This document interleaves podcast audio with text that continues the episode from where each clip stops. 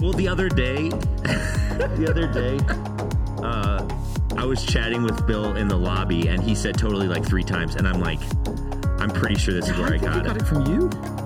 Really? I think you're. I think you are patient zero for for, for totally.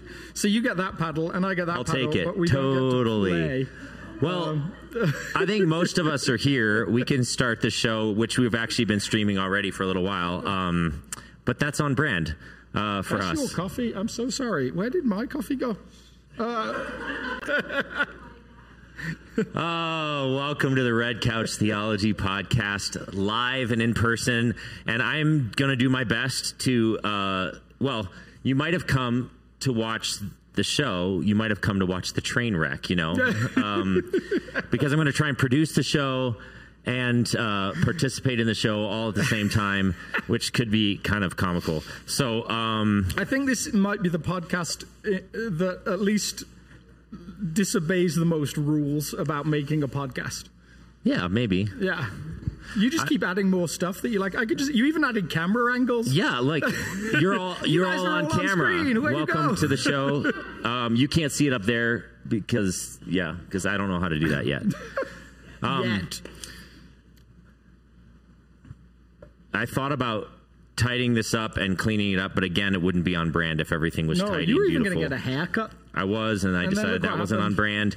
mainly because I- heard that when I had long hair, it threatened your hair prowess. It did. I didn't like. I didn't care for it. Um, Would you guys like some volume coming from the speaker by any chance? Is that helpful? Yes. Oh man. Now it really feels like a live event. It does. Is that too loud? How we doing? Yeah, it's a little more echoey online with that, but that's okay because you're our. If you're here in person, you're our primary audience. Um, those who stream online, uh, which is zero people. I spent a long time talking to all these people. There's no one there. Uh, let's be honest. That's kind of how our show works most of the time, anyway. Um, I actually had a friend who was in a band, and I went to uh, like he wasn't my type of music. It was like that screamo type music, but I was very supportive of him, so I went along to to watch a gig, and I and his girlfriend were the only two people in the audience. There were more people on stage than in the audience, and more people on stage by a considerable margin as well. Like- wow. so that could have been tonight, but it Oh, wasn't. We had and this is what people. happens when I produce the show. It's not even on us. Okay, that's fine. um, so you, we'll, we'll start with sort of our beginning that we normally start with, where you give us a little summary of. Are you sure? Yeah, well, well, we already started with our normal start. okay, yeah, yeah. Um, and then we'll get to questions from all of you. Uh, I don't think we have any questions uh, that came in online yet. Did you email me your question yet? No, we just verbally talked about it. You sent me okay. a question. Yes, I did. Yeah. How long ago? I don't remember which one that is. Uh, oh, I remember what it was. It Okay. was. It was. Do you believe that salvation is by faith alone? Oh, there that did come in. Yeah. All right, so Which I'm going to pull one up of our those questions. terrifying questions as a pastor because you're like, oh my goodness, what do they think of me? Uh, like, is this like how bad it's got? All right. Um, so, would you just give us a brief summary of the kickoff of the series? I again tonight we're sort of breaking the rules. Most weeks we try and have our questions sort of focused predominantly on the subject matter that Alex preached the previous week, or you Um, preached the previous week, or whatever. or someone else preached this. week. Yeah, uh, but this tonight we're going to open up for questions just across the board. Um, we do our best to field questions across the board every week anyway, but in case there's ever too many questions, that's how we'll narrow it down. I love it. Right now it's like one a week, so Yeah, that's- um, so we're fine. Stop talking about bad statistics. All right. So would you give us a summary, Alex, about Yeah. uh, the questions that you? Well, or the it was it was the first week of uh, starting a series on the Sermon on the Mount, which is, if you can imagine yourself for a second, um, reading the New Testament, thinking, "I want to figure out what these people believe." It's like the first like bulk teaching of Jesus that you come across. That's a great jingle. We got, I love it. There we go. Perfect. Um, and so it's yeah, the first time you come across like this bulk teaching. Uh, and so that's where we're landing as a church community for a while. Uh, and it felt like it would be useful to give like this summary of, of kind of what, what the heartbeat is behind it. Because if you just start, and you get to do this part next week, which I'm so jealous about. You made me so nervous on Sunday. I did. Because you get right to the edge of starting to dig into my to my talk, my sermon, and then you back away, and then you get right to the edge, and I was like, and then you back away. I was like, come on, don't don't tell them too much. I did have this moment. I was like, what if I just said all the things I want to say? and next week, Aaron's like, what Alex said last week. there's going to be some of that. Spoiler alert for this coming season. There's going to be a little bit of what Alex said last week. No, I, no, I, no. I didn't get anywhere close. anyway, if you just start off straight away, Jesus says, he starts off by saying, Blessed are the poor. You're just going to hold that up. Uh, blessed totally. are the poor in spirit, um, which is, is like I feel like in seminary there was some education about how to start sermons. Um, now, I don't think I follow any of those. I don't even remember. I just remember getting bad scores in seminary class for preaching. Okay. Um, I know they said I played with my hair too much or something like that. Uh, I can't remember what the reasons were, but there were many of them. Um, uh, so I don't, I don't think I'm good with openings particularly, but I wouldn't start like that. Like, blessed are the poor is such a fascinating way to start a, a sermon. Yeah. Uh, is that really like where you want to go initially? Um, and, and, if you're a 21st century person, then it's really unclear. Um, hmm. Like, what, what, what's Jesus even saying there? Um, happy are the poor is, is really odd because we all, if any of you in the room have been poor, or maybe are still poor, um, you know, it's not very happy. Uh, it's lots of things, but happy is probably not one of them. Yeah. Um, and that is getting into what you're talking about next week. Yeah, don't uh, give. I'm yeah, don't give anything. yeah, I'm um, scared. So, so I tried to like hold this like, well, what what is Jesus' starting point for this Sermon on the Mount? And if you go back a little bit further from Matthew chapter four, five into chapter four, he simply begins uh, by saying, or it says, Jesus began preaching, "Repent, for the kingdom of God is at hand." um, or something very close to that. Um, yes. And we get to see your wizardry here in action potentially. I don't know. Maybe. No, maybe we will. Maybe we won't. Yeah. There we go. Look Ta-da. at you. Look at this. Um, now we just need a camera angle looking at that. Yeah. I can't do that. Oh yeah. Boom. Look at you go. Uh, repent for the kingdom of heaven in Matthew's terms uh, has come near. Now, Matthew talks about the kingdom of heaven, Mark and Luke talk about the kingdom of God. To a Jewish person, um, is probably not uh, a lot of difference in that. There is actually this fascinating aspect to Matthew in that because of some historians that seem to quote him on this like almost almost like ironic level that there is this pretty strong evidence that Matthew was written in Hebrew originally and oh, translated really? into Greek. So there's actually I'm trying to remember it, it might be in it's it's probably not going to be Josephus. It's it's one of the others, but he they kind of make fun of the uh, the not an eye for an eye principle. It's kind of like a little kind of like twist on it. And it just seems like it's like referencing Matthew or something Jesus said in Matthew, but he's talking about it in Hebrew which means that he's probably written in Hebrew. So, for a Jewish person to say the kingdom of God, like God was only used very carefully, it wasn't just thrown around as a term. Um, and certainly, like the kingdom of Yahweh would be really, you know, you didn't use that word very often.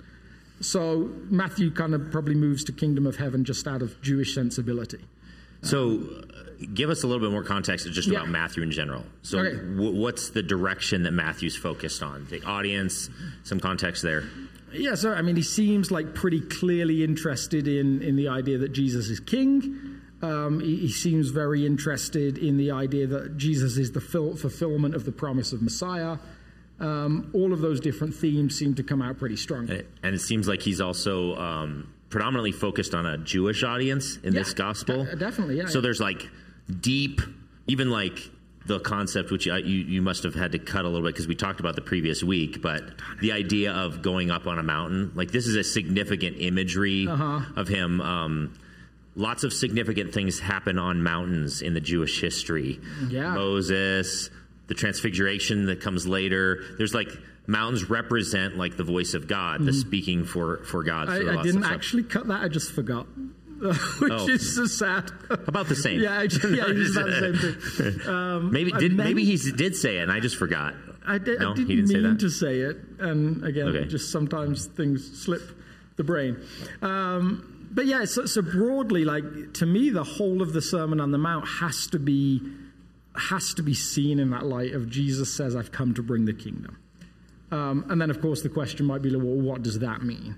Um, and Yeah. that seems like a pretty. Which you asked the question, and maybe I'll even get a show of hands. I won't put you on camera, so you can. It's a safe place with all of your friends here. But had anyone when when Alex made it? Well, first of all, who was here on Sunday?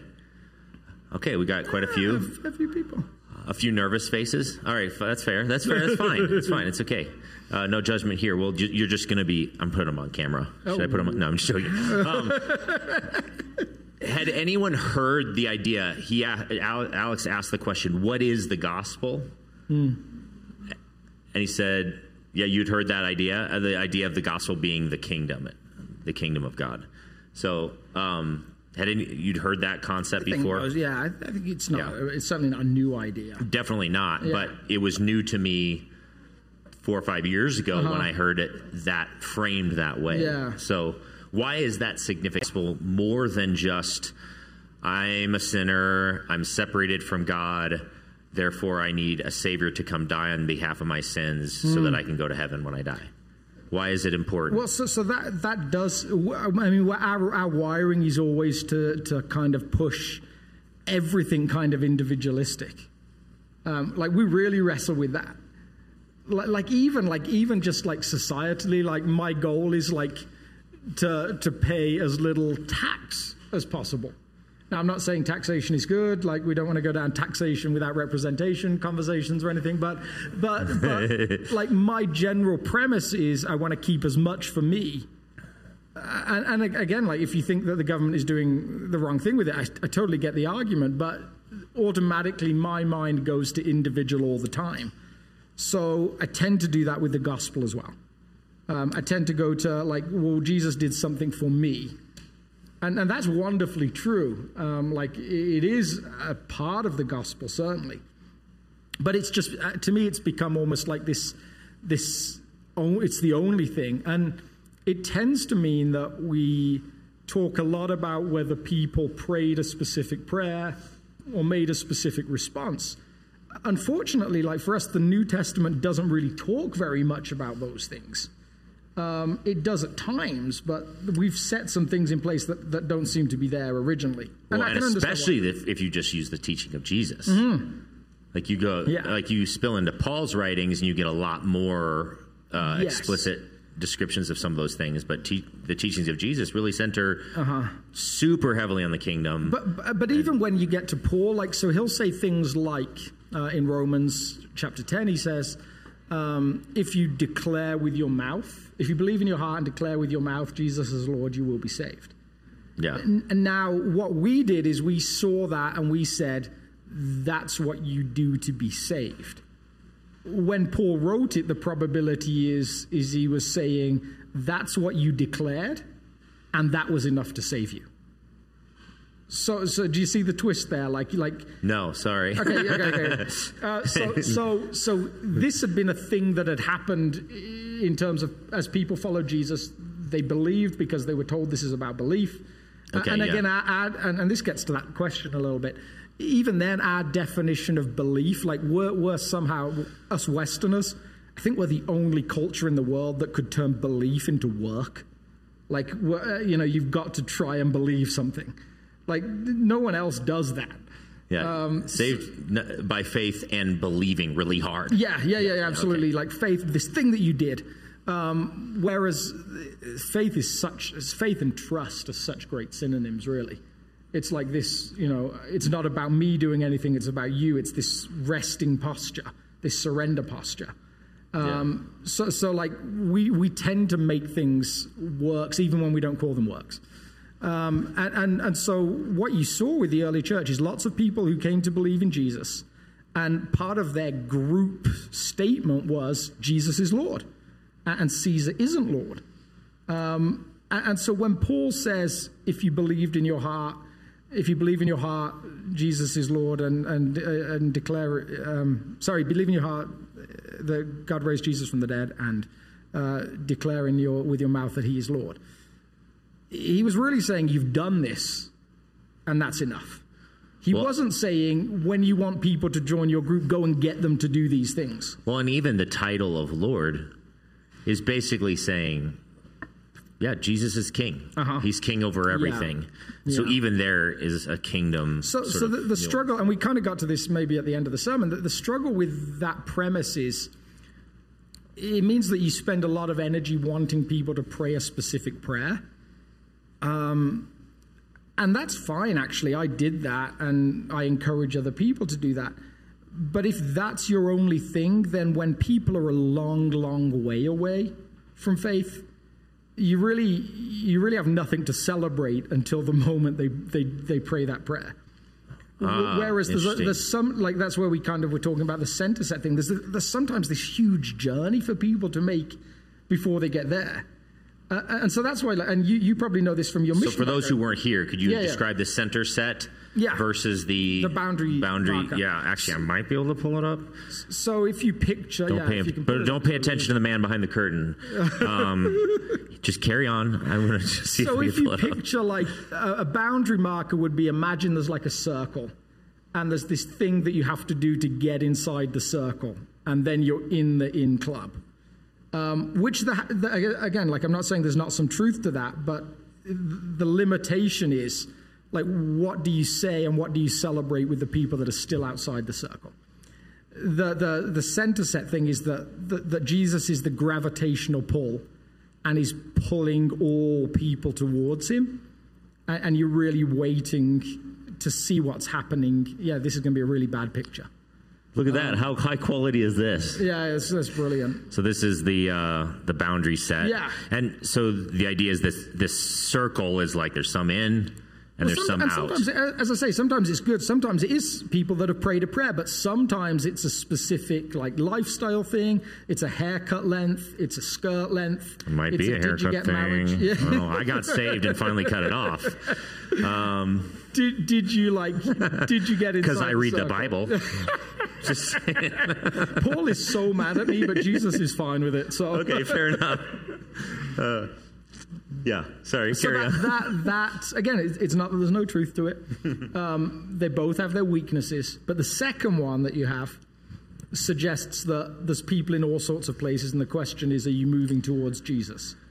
Um, and so you, you see, so you you hinted at there's some problems with both. Could you maybe? Yeah. What's the problem with that one? Um, so, so the problem with that one is that maybe you never actually get to the point of having challenging conversations with people. Uh, you never ah. actually get to the point of saying to someone something like, "What do you believe about Jesus?" Uh, G- Jesus is actually good at saying to people, "Are you in on me or are you out on me?" Like, I mean, he, it's just different for everybody. It seems. Yeah, there is a repent step. Yeah. Even in this text that you just brought up. Yeah. There is a. But, but repent. Just, but think about repent as a literal definition. It means to turn around and head and right. move towards. Yep. So so you, when you repent when you're a long way off, it can look awfully different to when you're kind of close. Yeah. For a while, and and so my my theory about us as this is this is my kind of my, my working theory about why we don't see lots of people that don't yet know Jesus in church. Uh, it's because we're really okay with people being untransformed in ways we're un- untransformed. So if I'm full of pride, you don't see that. If I'm full of lust, you don't see that. So yeah. we're actually okay, I think, with people coming in that are untransformed in those ways. But most of us like dress fairly well, or we have appropriately cut hair, or we have stopped having affairs, or we have we've done lots of these things. We're not okay with people coming in untransformed in those ways because we all look correct in those ways. Yeah. So if okay. you really want to be a group of people that welcome in unchurched people, you have to be prepared for the fact that some people, when they first turn towards Jesus, look very unlike him and very unlike us as well. Yeah. And he seems to be okay with that. And so if you remember, I mean, you ran a mission agency or you worked in a mission agency for a while. I didn't like, run it. Yeah, what- yeah. maybe you would have been great at it. I don't know. but but what's one of the the things that that you're told? Like, in actual fact, if you're working in a Muslim nation um, and you have a person who's a secular Muslim who isn't really interested, uh, and during the course of conversations they they start attending a mosque regularly, that's actually a victory. I mean, it's a minor victory, but that's actually something to get excited about because their Huh. their minds have started to turn to religious matters more often. They've, they've moved away yeah. from just it's just me trying to make money, trying to live, uh, all those aspects, and they're asking questions. So uh, all these mission agencies will say, "Yeah, that's a good thing." Like so for us, we're like, "No, no, they they picked the wrong one." Depends on the agency, but yes. Absolutely, yeah, I'm I'm tracking. sure. Yeah, I'm tracking. And, and, generalizing is always a danger, right? But but but for the most part, the, there's an excitement there to you've awoken to something more spiritual. yeah. And now that's so that's a step towards Jesus. Is it the step? No. And again, this is the weakness of the the the, the the different diagram, picture. yeah. But it is it is a movement towards something outside of you. Yeah. And, and the, the, the, the, the, it's much easier to, um, to move someone from there to following Jesus than no interest. So, like, who's one of the missionaries we get to support? Oh, yeah. Uh, he would say, like, that that their church has um, grown at a fairly slow pace uh, because they're working mainly with secular Muslims. And whe- whereas you go to these churches that work with refugee religious Muslims and they grow like crazy Interesting. because they're yeah. So, so there's a little bit of a summary of where we've been uh, kicking off into the Sermon on the Mount. Um, It wasn't a very good summary, but we got there.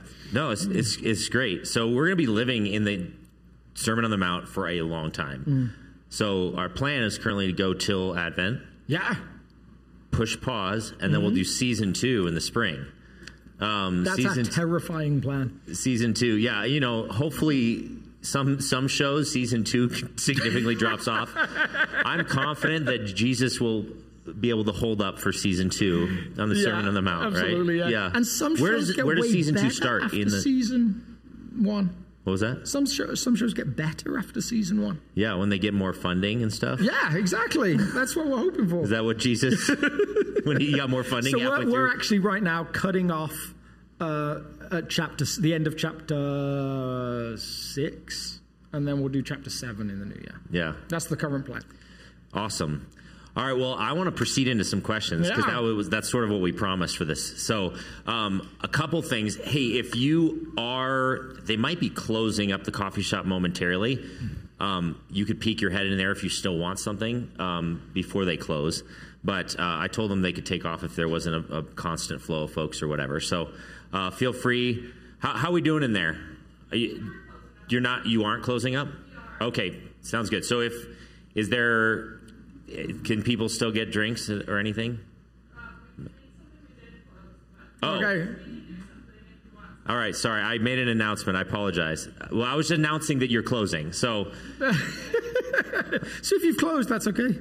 so our first question of the night was, can we still get coffee? No. um, so, uh, I'm trying to decide whether these questions came in specifically for the live show or whether we should move the. Did anyone submit questions digitally already for tonight? Who's here in person? All right, well, I'm going to play favorites and say if you showed up in person, we're going to start with your questions and then we'll see if we can get to these later because we can always commandeer next week's show to get to these questions. We Uh, can. that'll but then if we did these questions, then it would give people a chance to think of questions if they didn't come with questions. Sounds good. But they might have come with questions. You're the boss. But, uh, not in this show. You, you make everything happen. I'm just here for the fun. Totally. All right. So in that case, we'll start with this question. If you have questions, maybe uh, take a moment to jot them down or whatever. So try and word them uh, semi-efficiently or however that works. Um, and we will do our best to address those questions. Um, the first question comes in. Oh. It says, I love how you two address the issue about how we have uh, stuff we ignore and stuff we make an issue about. Um, is there something the early church decided to make an issue when Alex was considering uh, considered for head pastor? Was he asked, "Do you eat blood sausage?" That's such a great question. that is a good question. And Were yes, you asked? Yes, I was. Really? No. Okay. also, I just uh, I just had devotions in 1 Corinthians seven. Do we let gay men serve in our church? Alex again talked about the couple uh, living together. Yeah. This was from maybe several months ago almost. Uh-huh. Yeah. I don't remember the context of the conversation. So actually, the, the context was um, it was a friend of mine's church that he pastored, and, and he started to see a lot of people who didn't know Jesus start to come to know Jesus. So the question then becomes again, it goes beautifully back to the pictures that we talked about. Like, what's the point? Someone gets to serve in a community.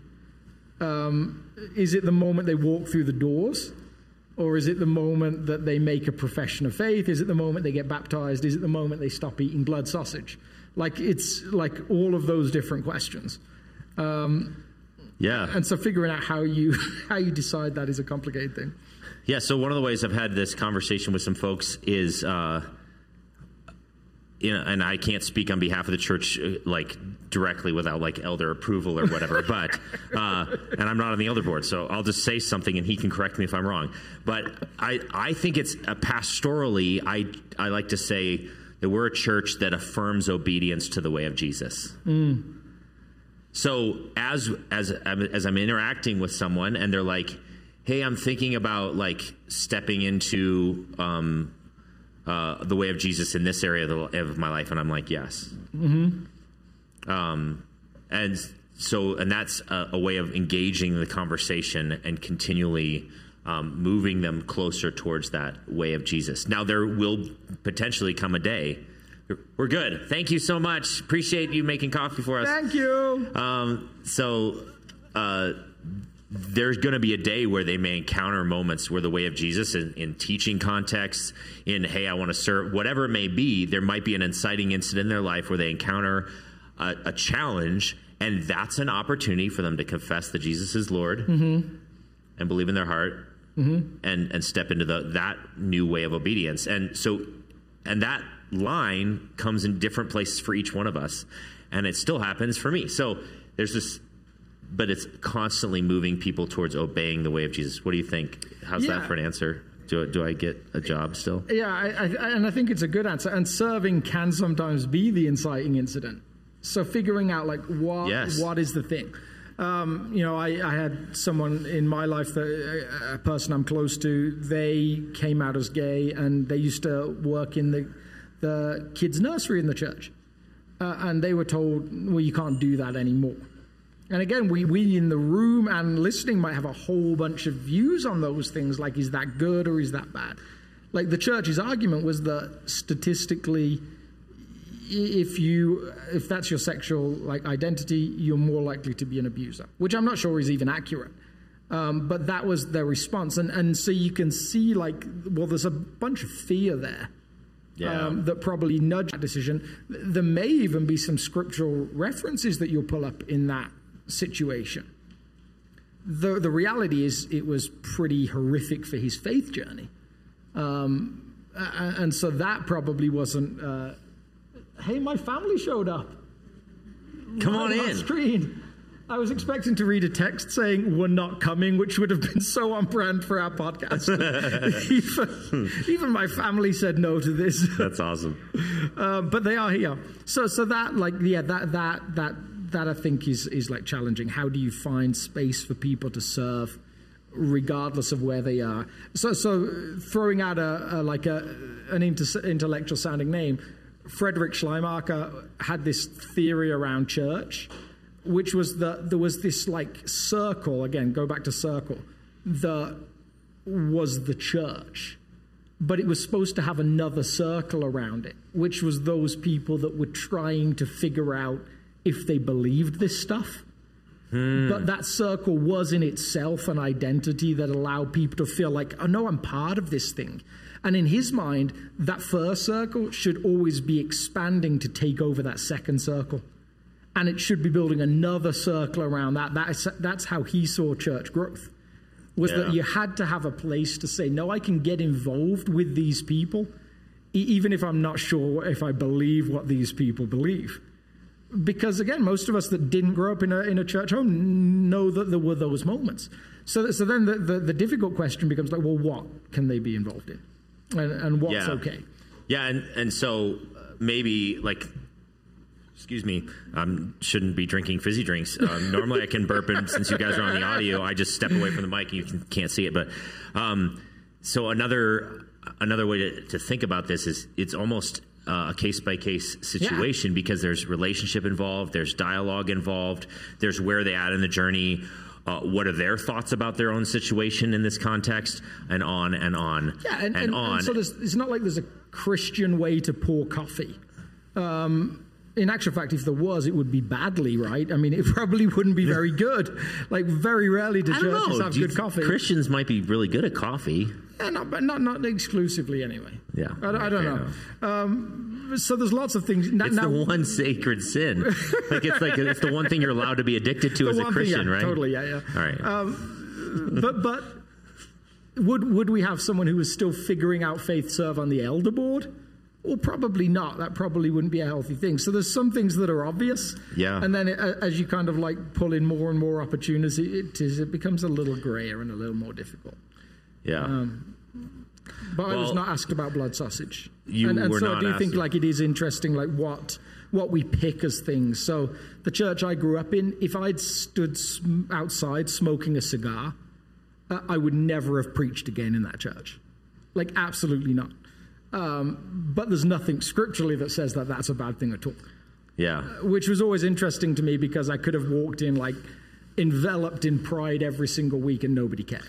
Yeah, or like we don't usually ask, do you, you know, before baptism, do you, hey, if you're being baptized, do you struggle with materialism? Because Yeah. we don't baptize materialistic people in this church. Yeah. Um, so there's a tricky, yeah, it's a sort of a tricky dialogue to say we're going to not just make carte blanche decisions of, on every single issue. Um, and there are issues that, that there'd be like lines with, but it, it would be uh, one of those things where a relationship and dialogue is incorporated. Uh, yeah, but we should move on to the next question because I want to make sure we get enough time for our live Yeah. audience. Um, the next question that came in was uh, When thinking about the gospel, do you believe people are saved solely by professing their faith in God or also by good works alone? Alex versus the book of James. Go. and and we, like I mean I tried to touch on that a little bit. So, again, like so long as you you haven't just turned faith into a work, I'm good with that expression. Like like, but again, I definitely have heard churches express it in that way. like believing hard a knife believe more was. yeah yeah believe more stuff like make sure you you're not believing enough or you don't have enough faith like so so even like following through paul's argument in ephesians he says you've been saved by grace through faith and even that not of yourselves it's a gift of god like the implication is even the faith is is potentially a gift that you don't get to participate in it's, it's not, so it's not like just simply trying to believe stuff like faith is directly a synonym of trust. So really the question is like when I think about my own eternal destiny, who's making that happen? Is my trust simply that that's a work that Jesus is doing for me? Or is that me at all? And, and I, I definitely have heard people phrase it in a way that says, yeah, I did the faith thing. So uh, that's become the work at that point in my mind. Huh. So yeah, so the the but I know that you're not like a strong Calvinist sort of guy. No, I'm not, no. So then like the faith step itself isn't um that's not the an act of the will none the you, Yeah, that, I mean, at that point, like you, it's maybe like we're, we're, we're splitting a lot of hairs. Again, it's trust. Like it's a decision to trust. It's a decision to leave it alone. I guess a, a decision to say I'm not gonna tr- I'm not gonna try and fix myself. I'm not. Yeah, try- I'm gonna. I'm not gonna try and make this. I'm, I'm not gonna try and make my own spiritual journey work. I guess I don't know how to phrase that well. But Yeah. I, I think almost like we're not extreme enough on this, if anything. Yeah, so I mean, going back to the text you referenced before, it's saying like Jesus, you're right about this, and I'm wrong. Yeah. it's that's the step of faith. Yeah. It's like the the your Lord. I mean, really, Jesus, you've done this. yeah, Like, like, uh, and I think I couldn't do it. That's where I got That's- stuck, that is and I think faith. lots of people get stuck. Is like you have questions around whether you believe enough, and so you try really hard to believe properly. And I've heard people even express it like that. I'm not sure I believe enough. yeah, And that doesn't seem to be Jesus' purpose at all. Like, even when you think about when Jesus says to his first followers, um, or, or, or the scriptures will say something like, they believed in him. Well, at that point, what did they believe in?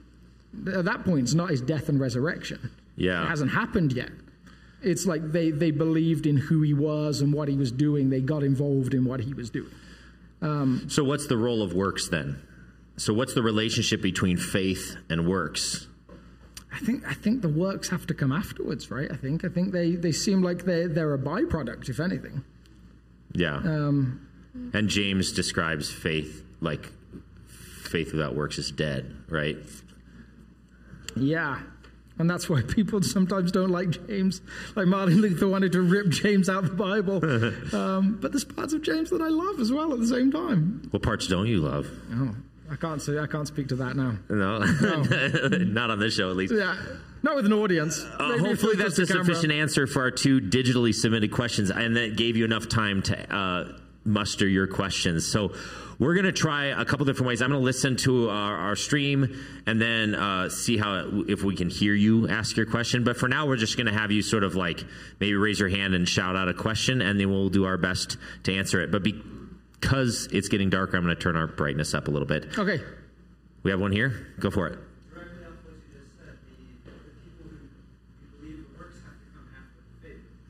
What about the people who believe that the love like Abraham, believe that that's how they make the world a better place, but mm-hmm. have the faith about that? Mm-hmm. You see the, the acts before the faith, but the, the acts are not because of the faith. And, and I think this, like, I mean, this goes back again to like where some of the struggles with both of those images are, like the the boundary marker you- and could you the, repeat the question So for- yeah, the the question was like, what happens when you see the works before someone's made any kind of profession of faith? They've started to like love their neighbor. They've started to get involved in things that God is doing, Mm-hmm. perhaps. Like, the, there is definitely this line that, like, if there's a line, I don't think we can always see when people have crossed a line or not. Um, like that, that, like, we have our own ideas about what that might look like, I think. But I'm not sure it's all clear. I'm not sure it's always obvious. And again, we've, we've, like, I grew up in a church that had made its line. Did you walk out the front in the middle of a service? And did you pray a specific prayer? And did you fill in a piece of paper and receive the free books that we give out? And did you read them? Like there were almost all these things to jump through, and that was when we knew people had crossed the line. But even if there is a line, I'm not sure we always know exactly when people have crossed it uh, or what we're looking for. And so, So I think I might have referenced this briefly in a previous episode, but um, this that question was probably the source of one of my greatest crisis of faith. Um, when I, I basically said, I don't know if the gospel that I believe is sufficient for the world that I live in because some of my closest friends, neighbors, and stuff, they don't need the gospel that I was believing. Uh, I, I had this assumption like if you don't follow Jesus, if you're not a Christian, your life's got to be falling apart, right? And I'm looking around and like I'm seeing people who are genuinely trying to cultivate and nurture healthy marriages, love their kids and train them up in, in moral ways, many of which, if not almost all of which, those moral ways are very Judeo Christian in nature and on and on and on. And I'm like, so where's the crisis in their life that I can speak the gospel into? And I just didn't. And so I was like, well, if the gospel doesn't speak to them, then where, what do I do? And so I remember wrestling this with this quite a bit. And I, I wrote this. This might be mumbo jumbo because I was actually speaking to Siri as I was driving one day. So, uh, this is my attempt at an answer Okay. or a part of an answer, but it's uh, it might be gibberish, and then Alex can fix it later. Uh, I asked the question to myself why might a non Christian end up living a better life than a Christian? This was the crisis for me. Is it because often Christians exert more energy in trying to convince themselves to believe things that they doubt than in practicing activities that actually result in transformation? Hmm. So they spend all, like we as Christians sometimes just try and convince ourselves what's the right set of beliefs and then if I'm believing wrong, I need to rethink that thing. And like we spend a lot of mental energy as Christians trying to make sure that our belief system's are right mm. because we think it's salvific, mm-hmm. right? Yeah. We think that if we get the right set of beliefs in place, then we're good, right? So we exert all this rather than practicing activities that result in genuine transformation. A non Christian who stumbles upon an activity that truly functions towards a better way of living has no qualms with the theological value of that belief. They try things out for life. And if it works as a better way of being human, they don't have to run it through their theological filter first. Hmm. Being nice to other humans is a better way of living, and they say, this working for me, I'm going to continue to be nice. And I don't have to ask or I don't have to consult a systematic theology textbook to determine whether that's in alignment with the teachings of hmm. Jesus. They simply tr- try the, living the best life possible, experiment with activities that function to that end. Uh, does Christian, Christianity therefore not have any value to offer the human condition in living a quality of life? a quality life. And this was my crisis. By no means, I think we often get distracted by theology rather than trying to obey the way of Jesus. I feel like Jesus offers us an expedited path to the best way of being human, and we're so worried about our theology, we forget to actually just try some of the things he suggests. So that was my, so he's like, now the, the next question maybe is that, okay, what if they get all the things right without Jesus? Are they saved? And that's, not the question that was asked, so I'm not going to go there yet, um, unless it's the next question. So I, I do think, yeah, I mean, I think I love, uh, I, I- I sometimes think we, you feel like a lot of fear within church circles um, around almost any subject. Like if you've got a very strong six day creation model, there's a lot of fear that, that suggests, well, I'm really worried that something might come up. Like I'm looking for a magic bullet that's going to kill any kind of idea of evolution because it almost, you know, those Jenga towers you build? Like it almost feels like you might pull a brick that's starting to make the whole structure wobble. And that's a pretty terrifying experience. Um, so, so Yeah. y- the fear can almost be like, oh my goodness, like, what if something comes up that makes me question what I believe? Like everything's going to fall down. Whereas, whereas, as you said, there's a whole bunch of people that are like, yeah, I'm willing to try it, and if it doesn't work, I don't feel like I've lost anything. Um, so, so I do think there is a whole wrestling there that's just that's just fascinating. Did that answer your question, ish? Or at least res- wrestled with the question? We said question and responses. Yeah, yeah, yeah, totally. Yeah, yeah. Whether it's an answer or not, but uh, other questions, or do you do you want to say anything else on that? Oh, I love it. Another question. Other questions?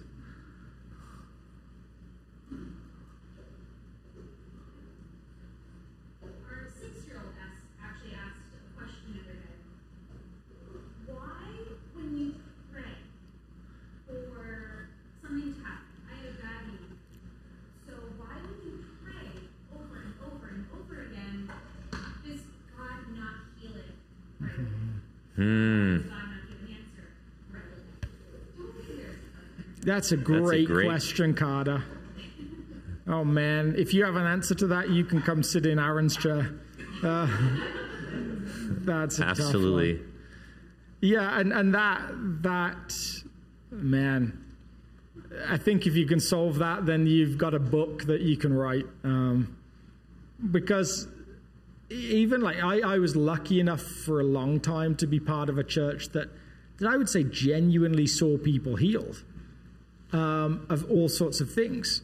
But we always said like we just didn't know why some people did and some people didn't. And it wasn't that the people that were were better people or even that they were worse people. Any kind of pattern would have been helpful.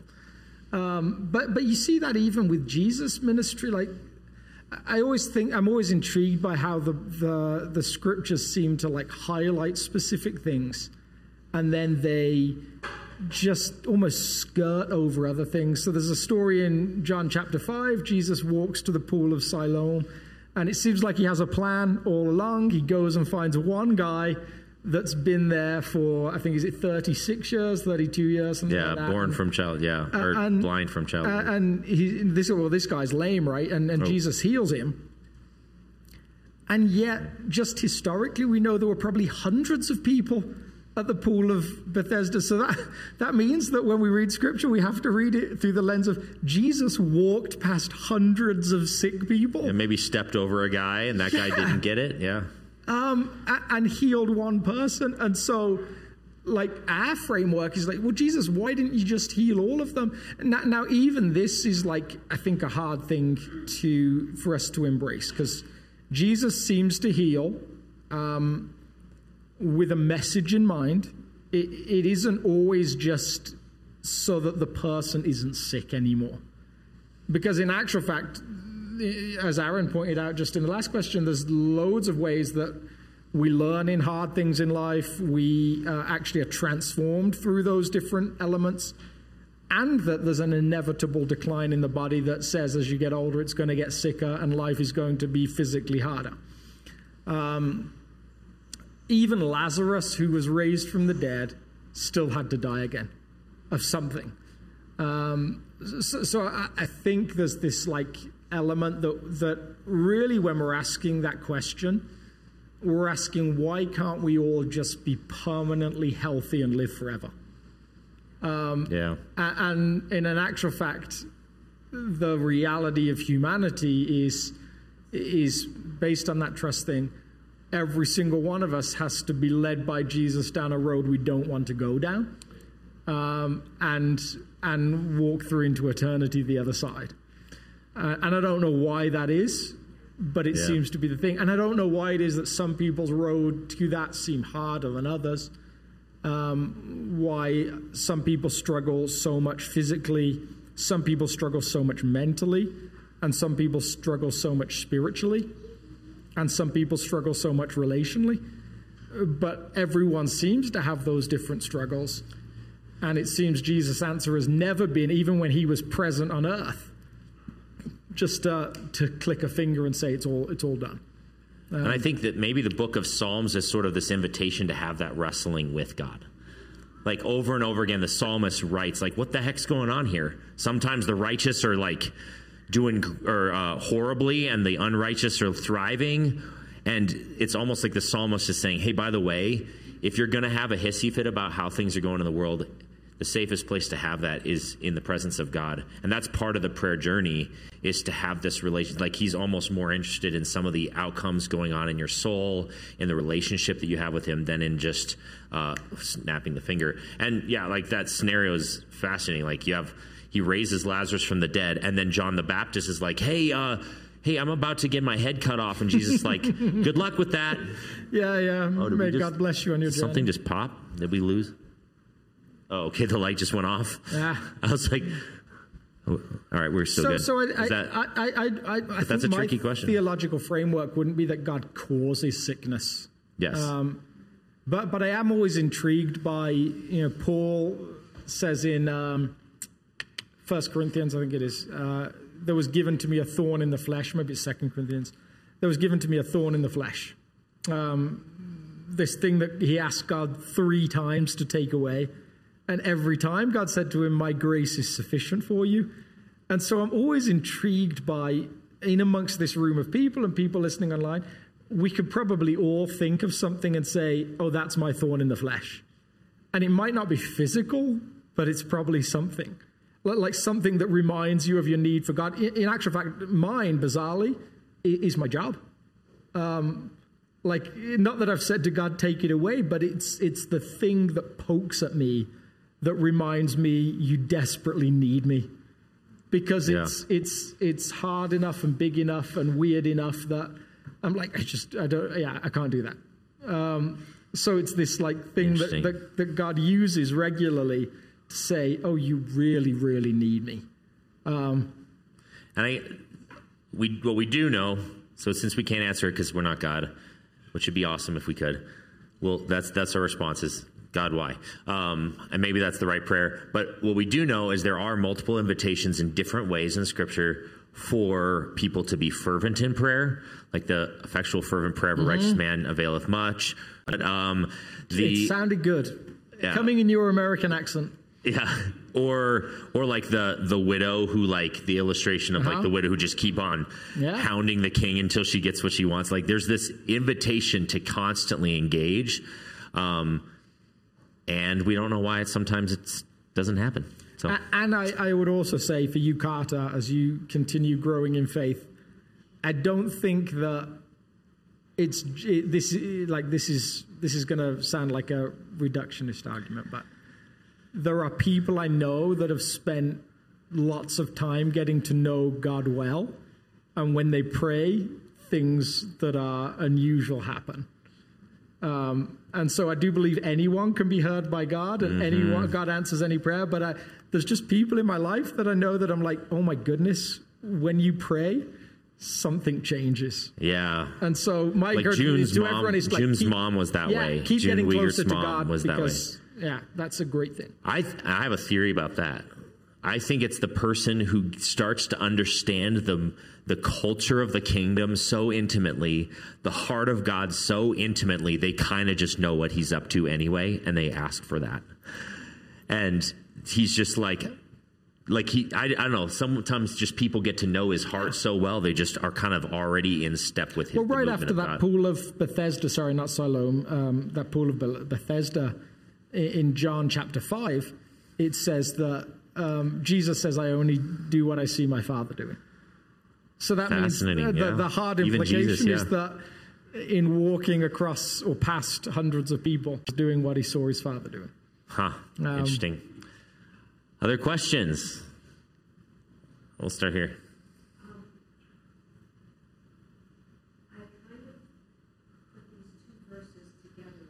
One is what God would like, and one is what He says. But God wills that everyone will follow Him. And the other part is every knee shall bow. Hmm. Kind of says to me that people even as they're approaching hell, will bow and turn to him. Which, if you carry that on, hell is. Yeah, could you repeat the question? Is, is it a the question? All right. So, if you repeat it, I'll answer it. Or if I or respond. so the the question was, uh, the the we know from the scriptures that um, God doesn't will that anyone would, would perish, Mm-hmm. and then combine that with the passage of like, uh, every knee will bow, every tongue will confess that Jesus is Lord, and so, what if, even as someone like approaches hell, they eventually they have to bow. Every knee will Yeah. bow. Does that mean that hell eventually is empty? Because Hmm. this it, theologically, this is a term to potentially universalism. Yeah. Like eventually, God it gets everyone, um, everyone's heart in the end. Yeah, and so so I mean that wouldn't be my view completely. Uh, so so I think bow to me does have a submission element to it, and and again like this is where we get into some of the mysteries of what eternity looks like. That sometimes you're just like I don't know. I, I, the the most helpful thing for me in that respect was C.S. Lewis phrasing. Uh, he he said we we do know from scripture and i'm paraphrasing here that god longs for every person to know him there is that longing expressed um, and draws people towards himself and constantly saying to people i long for you to say to me your will be done I, like that's the surrender thing that we were talking about earlier. His suggestion was, and I think this feels like a, a scriptural, like uh, this feels like it lines up with other parts of script or parts of scripture, was that there's a point where God says, "Okay, if you won't say to me, Your will be done, I'm going to say to you, Okay, Your will be done." Now, does that mean that they don't have to bow? Not necessarily, but it does mean that ultimately God won't force anyone to have him. Uh, and so that ultimately you can get to a point of saying, yeah, I'm, I'm not interested. And, and he will say okay to that. Um, and that feels like to me like it lines up with all of the parts of scripture that, that Jesus seems to take like our eternal destiny very seriously. He doesn't seem to be like hmm. like like he doesn't seem to suggest that's a thing that nobody has to worry about in the end. He does seem to say it matters. And so I, I, I want to stick with what he says on that. But he also says that God's longing is for everybody to come towards him. And so that, that way of phrasing it seems to me to land well and honor both of those parts of Scripture. That there's this longing, and eventually, like a, a- a point where God says, okay, then you get your way. Do you have to bow? Yes, but, but am I going to make you choose me? No. Um, and that's that's almost the heartbreak of the human, I think, to me. Like God is constantly calling people, and and for lots of people, the answer is no, I'm not interested. And then most heartbreakingly, some of the time for that answer, some of the reason for that answer is the way the church has presented Jesus. So are you saying that it becomes a hard issue that you can bow, but your heart is still hard? Yeah, I, th- I think Yeah, that, potentially, Yeah, yeah. I, I think that. The the statement was maybe it's a heart issue where you can bow, but you're not meaning it from the heart or something like that. Yeah. Yeah, I mean, I think yeah, there there is. Yeah, I'm going to just take God at His word. Every knee will bow. Like I'm okay with that. Um, and I, there's almost like at that point, it's it's like just like the demons know that Jesus is who he said he was. Mm-hmm. The demons have great theology, and they shudder, and yet they still reject the authority of God. So, in one sense, they acknowledge his and they acknowledge it, but they still don't embrace his. So now, with that said, theologians throughout history, evangelical theologians, and across the rest of Christendom or Christianity, Christendom, not Christendom, um, have actually fallen in multiple camps on the issue of the eternal state. There's Yeah. there's um, uh, like an annihilation sort of theory. There's universalism, which basically is what you were kind of describing a little bit um, to some extent, where eventually God's love wins all, even post death potentially. And then there's eternal conscious torment, and then various different hybrids of all of those things. Um, and there, the theologians in all of those different camps are still within the umbrella of Christianity. It's not one of the parts of the creed. So it's not part of the dogma of the of the mm-hmm. global church that says you have to get this particular one all the same across all of Christianity in order to be considered a Christian. So this is one of those ones that there's some pretty heavy and heated debates about, but I would I would love to be a universalist. Like Yeah. I, I would, I would, I like. I honestly don't understand why every Christian wouldn't say like, "I wish I could be a universalist." There's like, a, there's like you don't some some old dead German theologian that had some quote similar to that. Like Yeah. everyone should wish and hope for. I think it's even like something that, like that that. would be amazing. Like I would, I would love to get there. Um, like, I, and I- I've definitely met Christians whose whose like argument against universalism seems to sound something like this to me: like, well, I've spent all my life not doing stuff I want to do, so I'm mad at people that could kind of like loophole in. I'm like, I just don't understand that. Like, I'm like. Yeah, you, you, you're so mad about it that you hope people suffer forever consciously. and yeah. like, I'm like, mm, that sounds like you have some heart issues that you need to work through a little bit. Um, yeah, I would. I, if I could be a universalist, I'd be so happy. Um, but but I I personally can't quite get there Yeah. scripturally. Um, and and my, myself either. Um, yeah. So so so, uh, but it's not one of those things that if someone believes, I'm like, well, I can't be friends with you anymore. yeah. So uh, I just was we were just studying in my seminary class today. Karl Barth. Uh, some people debate was he a universalist, and he's one of the more influential theologians of the you know last several 100 years. Um, uh, and he doesn't state it that clearly, but uh, so, a lot of people who've evaluated his theology basically described it. I, I, my professor described it this way: uh, he he warns against sin pretty heavily in his writing, but it's like a ship that's sinking. He's like, the ship is sinking. You need to get saved. You need to get saved. And then when it's said and done, like it's sinking in shallow water. Yeah. and so like his theological framework is that uh, is such that yeah, if you start to follow the implications of what he's saying, he might be a universalist. But hey, um, there's debates in the theology theology world about this stuff, Hmm. and that's one of the more influential guys in our Fun question, though. Thanks, Jan. We had a couple others. Yeah. So this actually occurred uh, with the sermon two Sundays in a row actually. I'm going to reference a verse which just takes place two verses before we started it. Uh, so Matthew 4 verses 15, 16, Mhm. referencing the prophecy from Isaiah. Um, I'm going to butcher the biblical names. The land of Zebulun and the land of Naphtali, the way of the sea beyond the Jordan, Galilee of the Gentiles, the people living in darkness have seen a great light. On those living in the land of the shadow of death, a light has dawned.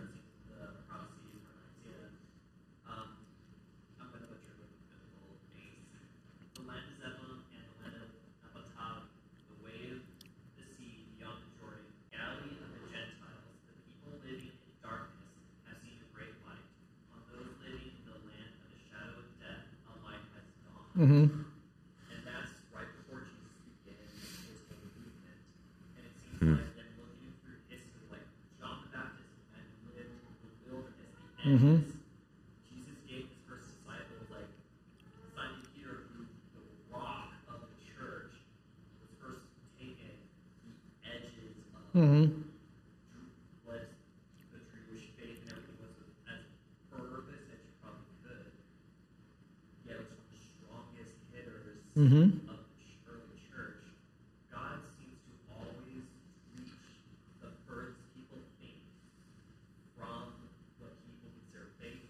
Mm-hmm. Hmm. and yet those are the ones that have made the biggest impact. And it seems like kind of like still today, like a lot of hostility to people on the edge of the faith, or where the big splashes. Mm. I just find it very curious of it's a throughout history that's always the repeat of as soon Yeah. as the church thinks that they're stronger, God will Yeah. Choose. Yeah. from the furthest away, be like, no, this let me show Yeah. Yeah. Yeah. So I think, like, if I could boil your question down, it's like it seems that God quite, quite often chooses outsiders and makes them or, or calls them to do his work for him. Um, and, and I think that that's that's fascinatingly true. It's uh, to me, it's even a bit more intriguing than that, though. Like, uh, and I loved your expression of Peter as one of the greatest hitters. Like, it's uh, is that a baseball expression? I don't know, but it feels like it. Uh, you know, but but but like like Peter. No, it was is paddleball, paddle- uh, pickleball, or pickleball, paddleball? definitely pickleball. Paddle. I've just invented a new sport. um, so he does call Peter, who does seem kind of fringe, um, who is a fisherman, who's you know one of the not chosen, and then he also calls Paul, um, who is about as insider as it gets, and the two of them are these two significant pieces of the New Testament church. Um, it, it feels to me like God is so willing to call whoever he wants to call that it's like the moment that you think you have it figured out, the moment that you can start to say, oh, yeah, he doesn't really call insiders, he calls outsiders to do what he needs doing. He's like, yeah, but I also call insiders as well. And then the moment you think you've got that figured out, it's, it just seems like, yeah, I, I've, I'll call who I will call. Um, I'll anoint who I want, uh, and I'll have speak my words. You know, and you see that with with Jesus coming into Jerusalem and everyone crying out, and he's like, "Yeah, if they didn't, even the rocks." Um, there's almost just it's, it's so it's bigger than he doesn't use insiders and he uses outsiders. It's just he uses the most weird and wonderful bunch of people. And I, Um, I think that there there might be a slight common thread with some of that, that you can sl- trace. So if you one, if you want to do a deep dive on this one, I highly recommend the podcast series. Here I am pushing a different pod. Don't listen to our podcast. Listen to this other podcast. If you only listen to one podcast, listen to this one that you're about to mention. yes. Uh, uh, which we've tried to get Tim Mackie on our show multiple times. yes, ever. Yeah. Because we've never actually contacted No, we haven't. We've just you, you would have to randomly be listening to this very obscure, nonsensical Red Couch Theology podcast. Anyway, so um, the Bible Project podcast, the series is titled "The Law of the Firstborn," and it's like a nine or ten episode podcast series where Tim Mackie traces what is it, uh, what's the connection with the law of the firstborn.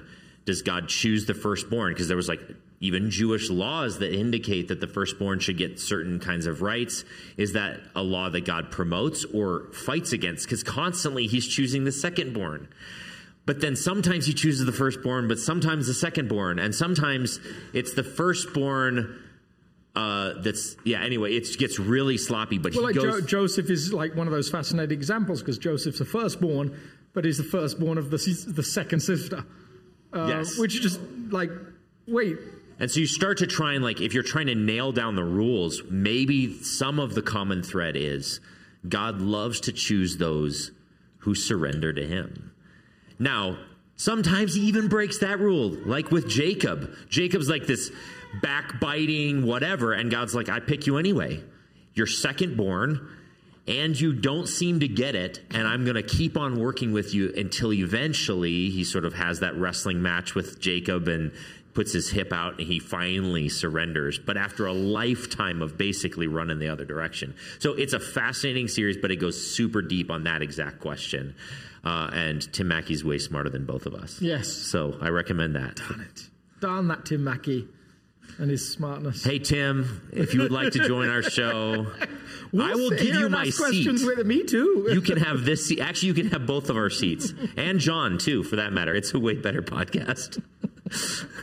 When you talk about outliers, I think about Chuck Colson. Oh yeah, yeah, yeah, yeah, yeah. Super broken person. Chuck Colson was Richard Nixon's henchman, essentially, right? yeah. And yes, somehow gets called into into the kingdom and starts doing all of these incredible things. And and, and I think that's like I love those different background stories.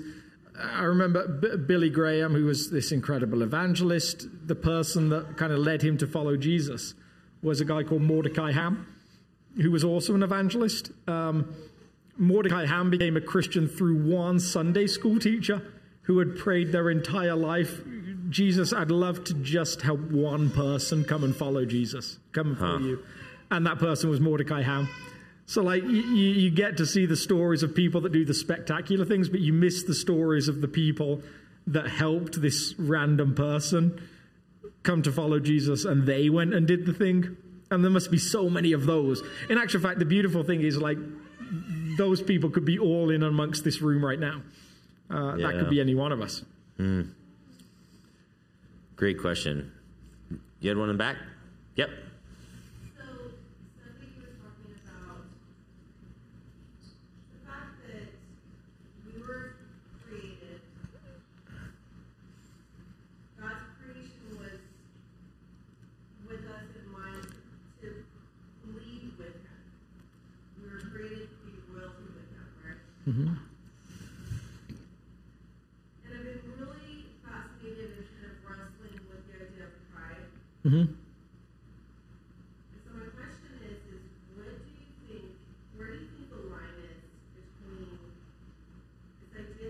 royalty, Mm-hmm.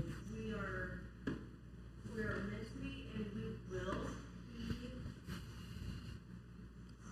meeting with God when, when heaven is restored, and this is our eternity?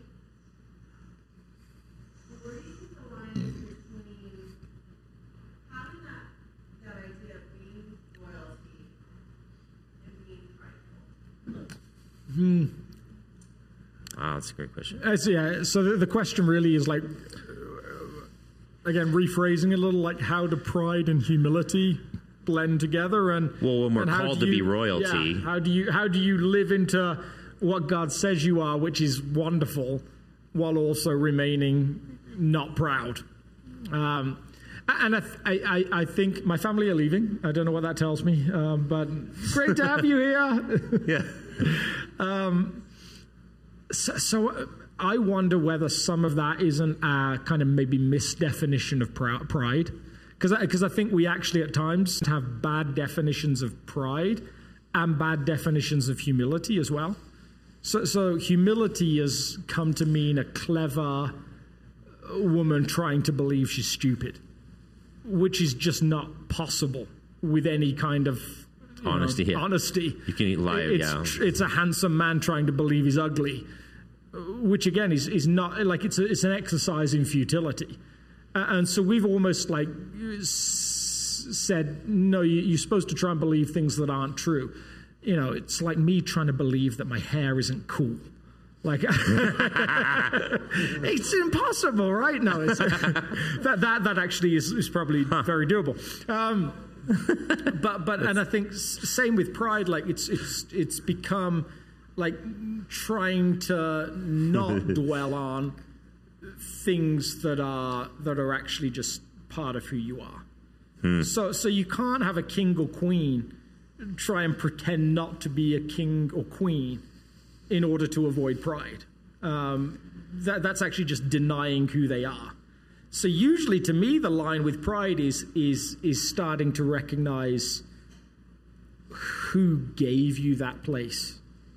Um, so, so again, to go back to hair as a silly example, there's no point in me being proud of my hair.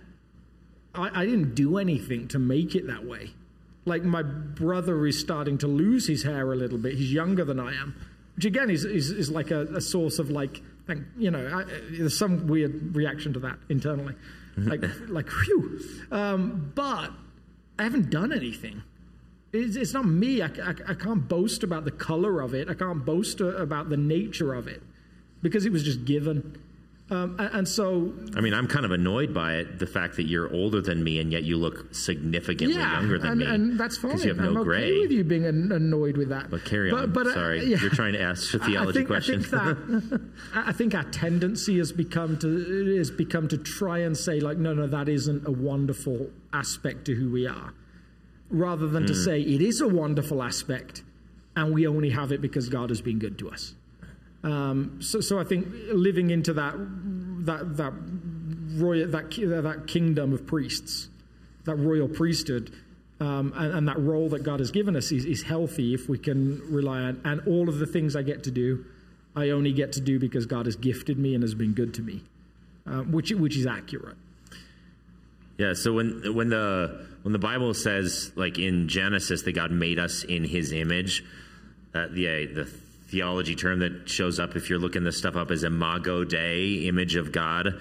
Um, it so He made us in His image, so we have this quality that's different about humanity than some of the rest of His creation, right?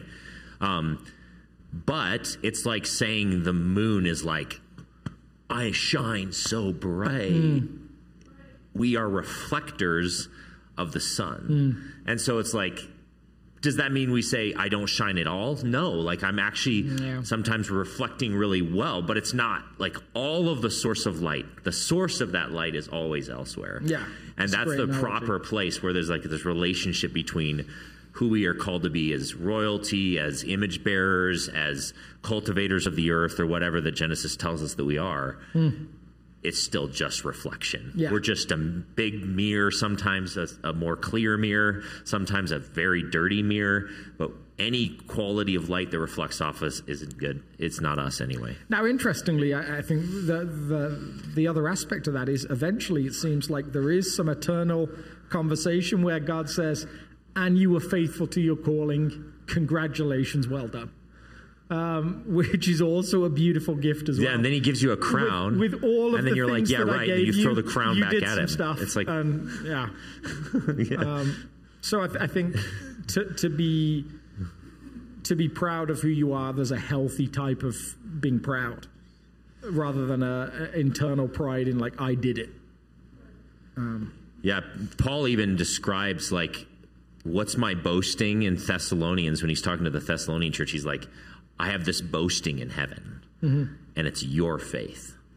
It's the fact that God counted me uh, like it gave me the privilege of participating in advancing your, the Thessalonian church's faith. That's that's what I'm going to boast about, which is kind of an interesting thing. Even though like God called Paul, God gave him the words to say, God cultivated his background and capable and all this stuff, but he's still going to be able to look at the worship service and all of eternity and look at the people's side. I participated in their faith.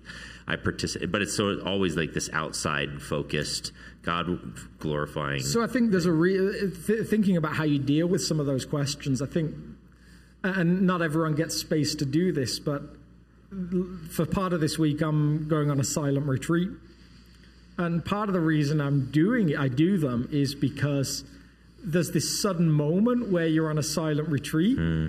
where you suddenly say, nothing matters. Not not nothing, but but nothing that I think at times matters actually matters. People don't care who you are. People don't care how smart you are, how tall you are, how whatever you are. You you're just here, and nobody's interested. they still see your hair and though. it's just you, Same. and and and and it's just God. And suddenly you get this moment of like, oh my goodness, that's that's what it reduces down to, and it's so healthy, it's so life giving.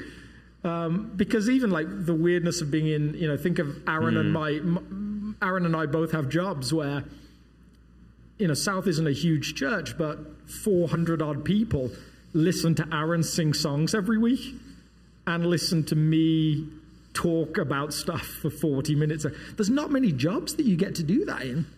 Um, that, that's a rarity. So, so it's quite easy to start saying, like, oh, people want to listen to me talk every week the, so, so like silent retreats have just been this wonderful way for me to say and any gifting that is there is simply because god gave it.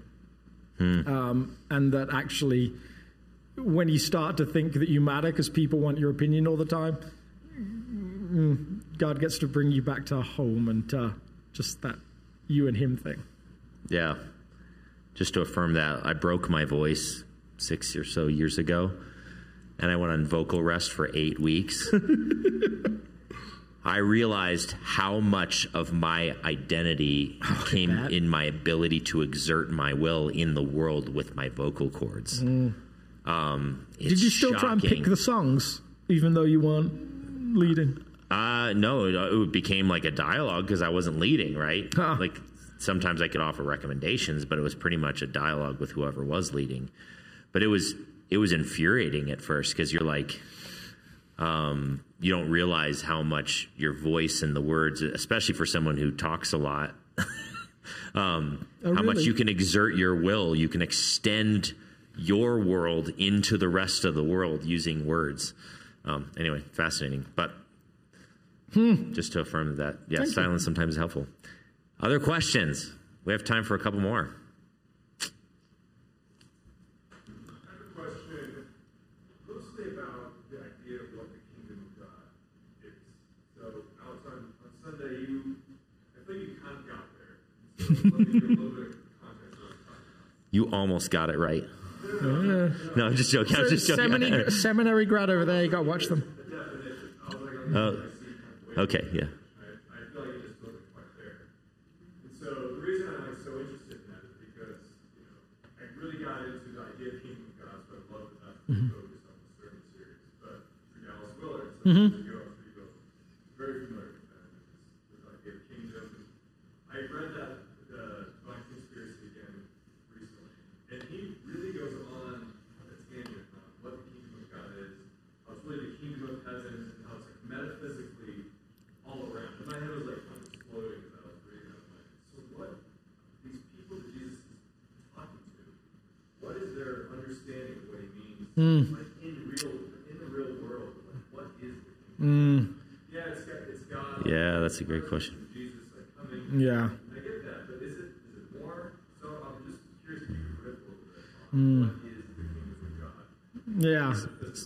What is the So kingdom the- of God is the is a question uh, above almost any other question. Like uh, because Which is why it's worth a very long series in two seasons. yeah, Yeah. And, and one more point on that. So you also started saying Sunday, kind of pointing back to Kingdom. So I'm just well, and Yeah. so just curious if you have more of a solid definition. So I, again, I think part of the problem is uh, you could give a solid definition, which might be it, which I think I actually threw in in terms of like it was in an NT Wright quote. You could just throw out the idea that the kingdom of God is the rule of God. Um, the, the the problem with that is that there's so many sub questions to that, like where the rule of God where. You know, when Jesus says to pray, um, Our Father who art in heaven, your kingdom come, your will be done on earth as it is in heaven. It's, it seems this clear acknowledgement that right now there is a kingdom happening somewhere in a way that it isn't happening here now, and that our longing should be for that kingdom to be here now, even though He's here now in that present Yeah. moment. So, so like the idea that the kingdom is both a present reality and a future hope seems pretty locked into Jesus' sharing of the kingdom. It's already here, it's not yet here, it's kind of up there, or at least in a Jewish sense, up there versus down here. It's elsewhere, and it's not here yet, but it will be one day, but it's also here now. Is like is just the tension that he lands us with. Um, it would be so nice if he he made that crystal clear but he leaves all like it's a spatial thing that is somewhere else and not now. It's like that, so it's got that vertical element. It's a horizontal time thing. It's kind of here, but it will be here more in the future. And all of those things he just leads leaves lurking. But again, like the question is like the kingdom is everywhere where you see God's rule fully lived out. Seems to be this baseline definition Yeah, that so- he lands us with. So Dallas Willard actually has a really, I think, concise definition that's I was really helpful for me. But the first time you hear it, it may not be that helpful because it's Dallas Willard, and he says like one sentence things that are so dense that it's hard to even consume. He says the kingdom of God is the range of God's effective will. So the kingdom of God is how far his effective where where what God wants to have happen has actually happened. So it's the range of God's effective will. Which same definition of your kingdom or my kingdom. So when I lost my voice, the range of my effective will was reduced because I couldn't exert my will into the world with my voice. So the range of it was smaller. So the kingdom of God is where what God wants to have happen, uh, things happen, actually takes place. But you know that's again a semi flawed. I think it's a, it was a really helpful definition. It feels like it's me. like the Dallas Willard version. Is that a Dallas Willard version of N.T. Wright saying it's the rule of God? yes, Um, and actually, like but, they but the rule of God, similar in lots of I think, ways. has the it's missing the effective piece of that because the reality is He rules over everything. He created it all. He can own it. He can f- do whatever He wants. So. There is his range is maximal in the rule of God. So, but if you say it is in the effective rule- effectiveness as well. It, it's just just what he's chosen. yeah, I think they would be really good friends. Actually, In N.T. actual Wright fact, Dallas this, Willard. I actually heard N.T. Wright was asked a question like, "Have you read any Dallas Willard?" And he actually said, "Do you know what? No, because I think we say the same stuff. And you, every time someone says something similar to you, it's kind of irritating. And you kind of like say, I wish I could say that just a little bit differently." and he said, bizarrely, he was given a Dallas Willard Award for kingdom representation. what does even mean? I've never read this guy. No idea. That's funny. I don't know if that's helpful, but yeah, for me that was a really helpful definition. Um, but yeah, like Alex said, it's a which is why it's like a constant conversation, and the whole Sermon on the Mount is this like painting pictures of, illustrating, telling stories about the kingdom over and over and over again. I think the other piece of the puzzle for this kingdom conversation, though, is we miss it in our day and age, maybe Alex gets it a little bit better because he comes from a monarchy, but um, we we miss how politically charged that statement is. Because in their day and age, kingdom is like saying, uh, you, declaring a party, right? So just saying the kingdom of God is at hand is saying I've chosen the political party. I vote kingdom of God. Now the tricky part of that conversation is it's it's very politically charged and it's uh, especially in Jesus' day. So uh, it means you have to, like, if we decide, hey, we're going to choose the kingdom, we're automatically not choosing any other political framework. So that I doesn't mean we don't engage political conversation or dialogue um, in some sense, but we're choosing a third party, as it were. Uh, We're voting kingdom of God rather than Democrat or Republican. We're voting kingdom. It's a Oh very man, I politically feel like charged. that opens a minefield. I I mean, I think the question of like, what do they think? What did his disciples think Oh, he was talking about with the kingdom?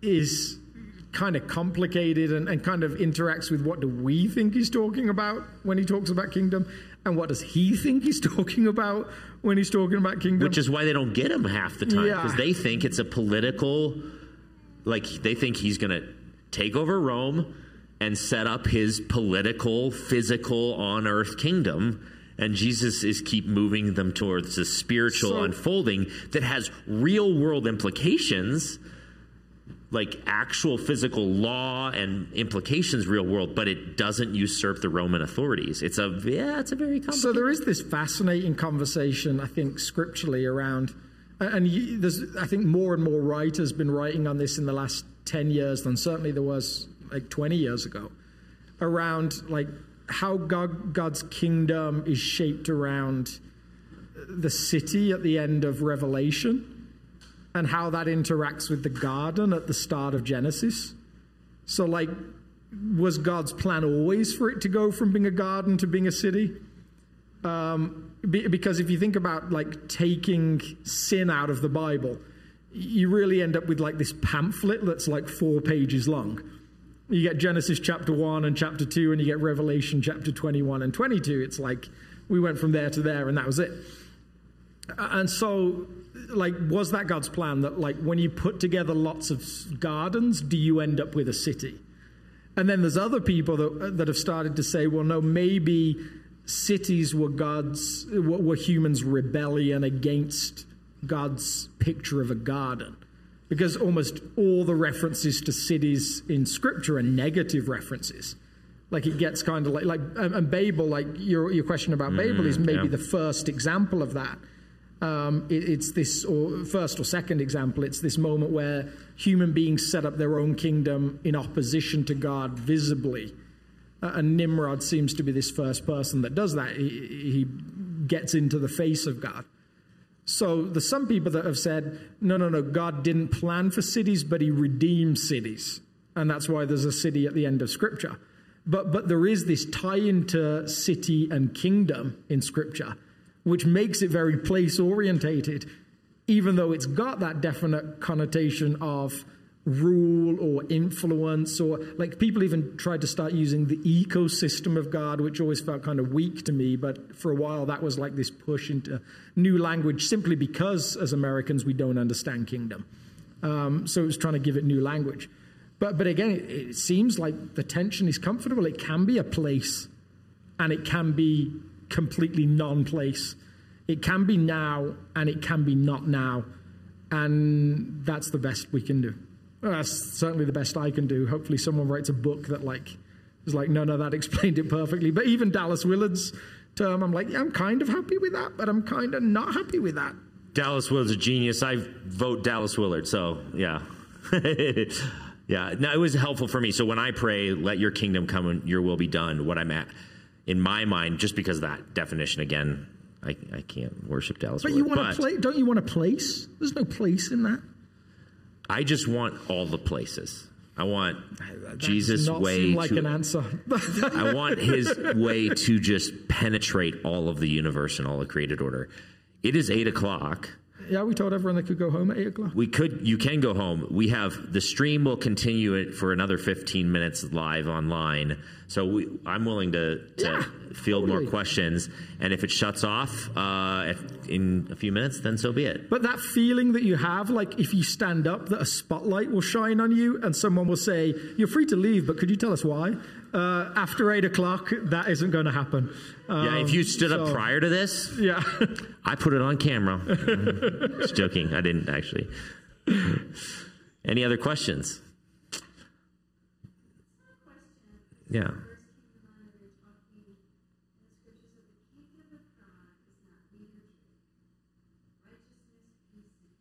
Mm-hmm.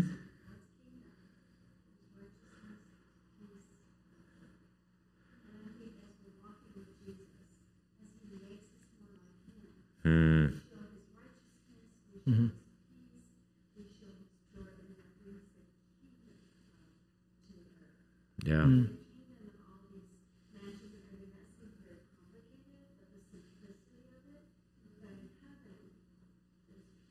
Mm-hmm. Yeah.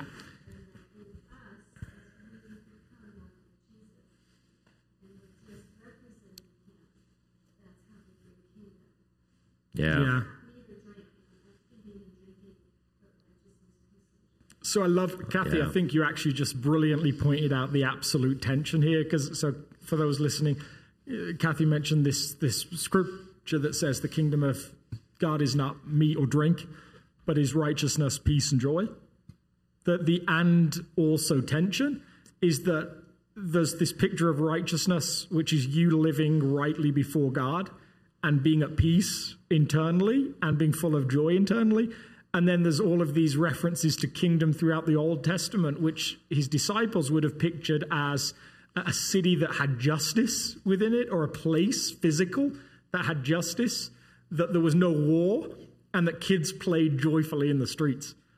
And and again, like it seems like Scripture is okay with both of those. It, it- Jesus even says provocatively to his disciples, or perhaps to the Pharisees, "The kingdom of God is within." You know, after all of this sense of like spatial and like he's like, yeah, and it's within. Um, so, so it's it's almost like it just keeps pushing in, us into this like it's both. Um, And he says the kingdom of God's like a mustard seed. And the kingdom, like he just goes on and on and on to describe it and illustrate it and tell stories about it because it's bigger and broader and it's metaphysical, but it's physical and it's on and on and on. Yeah. Yeah. Yeah, I, th- I think that, and isn't that some of the beautiful mystery of faith? Like we're left with all of these facets. It's like looking at this stone with endless facets to it, and and we we we wrestled with that with healing. We we talked a lot about listening to God's voice during this season of church life or this this past year. And one of the quotes that I meant to use that I that I forgot to use during that season was um, was Mother Teresa. Um, a- and, there's this brilliant moment where she says, um, Dan, I think Dan Rather, the news anchor, is interviewing her at this moment, and he says to her, like, what do you say when you pray? Um, and she said, I don't say anything, I listen.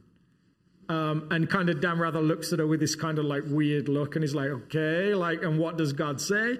He says, he doesn't say anything, he listens. And if you don't understand that, I can't explain it to you. And it's like one of these Zen moments where she drops this incredible, like, like faith lesson on this kind of secular news anchor.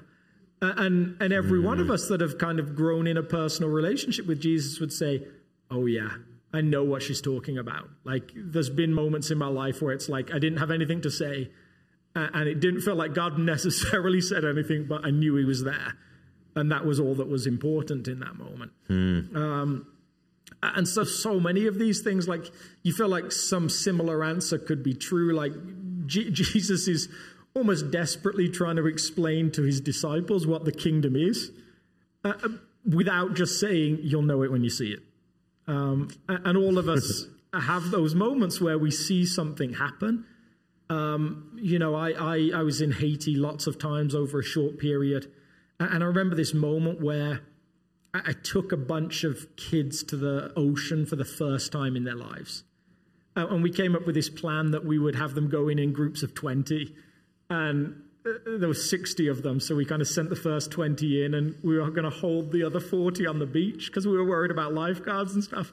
And I watched as this like very porous line of American white teenagers slowly started to let kids slip through. And suddenly every kid that we'd taken is swimming in this crystal clear water for the first time in their lives, even though they live 40 minutes away from it. And I'm watching it and I'm like, that's the kingdom of God. I don't know why it's the kingdom of God, but uh, yeah, perhaps so. And, and, and this beautiful lady who's now sadly passed away at a fairly young age, but we'd had this running joke because she'd cooked for us all week, and, and it takes a lot of work to cook for 150 people over a courtyard fire. I'd regularly go and say, "Hey, hey, Libby, thanks so much," and she'd look at me and she'd um, she'd just go, "Pas de quoi? For what?" Um, and, and that was her repeated phrase. And, and in this moment of ocean joy, she came up to me and she just said, Alex, thank you so much for doing this. And I just got to look at her and go, pas de quoi. Um, you know, it, it, it was hmm. the kingdom, and I don't know why it was the kingdom. And if people can't understand why it was the kingdom, I might say I can't explain it to you. Uh, huh. That's awesome. Other questions? We'll have the pickleball tournament now. Let's show you. Yeah. That'll be harder to stream. Yeah, go for it. Yeah, um, just kind of thinking back earlier, um, I know that we were talking about, um, just James and faith and works. So, um, comment on that, which leads into question. So, um, thinking about faith and works, I think what's helpful for me in understanding that is the framework of marriage. So, um, full disclosure, I'm divorced. So I could be totally off. base. Um, so just to use that analogy, if I make a claim that I love my spouse, Uh huh. then hopefully you would see expressions of that evident in my life Mm-hmm. that honors and respects that covenant. So um, if I'm out there doing things that betray the truth of that, then I think there becomes a legitimate question as to if I Yeah. actually love my spouse. Conversely, if my spouse comes to me and says that they love me, and I'm going, well, wait a second, I haven't finished doing all the dishes, Mm-hmm. I've done all these chores, like I haven't earned your love, then I think there's almost an inverse kind of pride Yeah. Mm, yeah. that we no longer trust in the covenant of that Mm-hmm. relationship and trust more in our power to control our more than that. So, Mm-hmm. um, so there kind of seems to be a pendulum between those two things. Yeah. And I think what James is writing about is finding that center point. Mm-hmm. So I think the crux of that question is how we live in the tension really between grace and truth. Uh-huh. So, um, so the question stemming from that, I think right now we live in a culture that is um, so divided that in a way it's almost easier to lead from a place of grace and empathy. But as soon as we make any type of a truth claim, regardless of how you know much love it's presented in, um, there's almost a betrayal of trust that happens that goes, well, that grace that you're extending to me is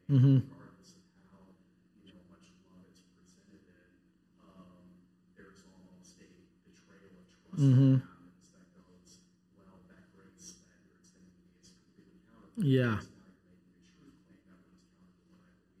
So, just like there's a tension between faith and works, um, I'd love to hear your thoughts on how we can navigate that tension between grace and truth in the culture that we're in. Yeah, it's a really good question. Um, so yeah, How do you repeat that? Yeah. yeah, if you didn't hear the question, it was um, like there's a, a connection between grace and works.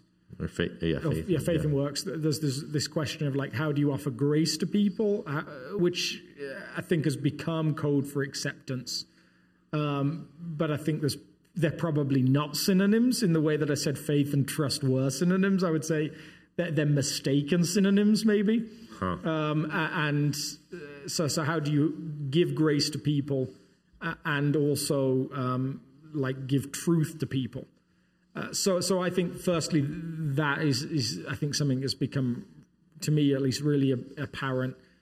Now, loving someone um, has become synonym for uh, for acceptance or approval, even. Like that's what nice people do; they approve of everything somebody does. Um, a- and so I think that's almost become like a, a toxic element to our culture because yeah, I, I think we would all have said probably 20 years ago you didn't have to approve of everything that somebody did to love them. Now again, maybe that's a, a kind of naive view of the past, but it certainly feels like there's been a significant shift in society. Um, so, so I think uh, somewhere being able to say to someone, "I don't agree with you," while also keeping a relationship is what we're all longing for, and we don't quite know how to get there. Um, and so it feels like, to me, the biggest toxic issue with it is that now we've got to a point where we think these debates happen over social media or happen over internet waves. And, and for whatever reason, it, it just seems we're comfortable saying stuff to people over the internet that we would never say to someone's face. Uh, so, so that's kind of like the mystery of modern society a little bit the fact that you think you can have faceless debates or faceless conversations. Um, when, when it, that, that, that's obviously like building the plane as we're going, it's all like new well, It's almost to everybody. It's, it's almost like the if you're face to face, it's too much grace. But if you're not face to face, it's too much truth. Potentially, Yeah, it's almost like this exactly, yeah, yeah, strange, weird yeah. polarity that's in our society now. So, so I think that I think real relationship seems to be the the antidote to it, and actually getting to know someone who thinks something differently to you, um, while also not treating that person as a project. And I think th- those are always just tensions we're going to have to manage. Jesus somehow seems to be able to do that. It seems like Jesus is able to demonstrate to people he's very interested in them um, genuinely interested, and transformation comes after. Um, so, so I think uh, one of the things that I'm just intrigued by is, like, I'd, I'd love it if societally we could claim some of the covenantal aspect of eating with people. Um, Like, I think that's why, why I think I always talk about hospitality in church as, as this really important element something changes when you have that hospitality moment. You know, something change. I always used to say something changed in a relationship, and I was pastoring a much smaller church um, at the time. But and this is going to sound kind of weird, maybe I don't know. But if I could get someone sitting, I always used to say sitting on my living room floor in their socks and other clothes because that felt like a caveat you had to make. But if we could get to that relational point where they were like making my home their home, the relationship had changed. Like there was a closeness that was now magical. Um, and they would stick around church even when they were wrestling with all of these different things. Uh, and some of the great conversations we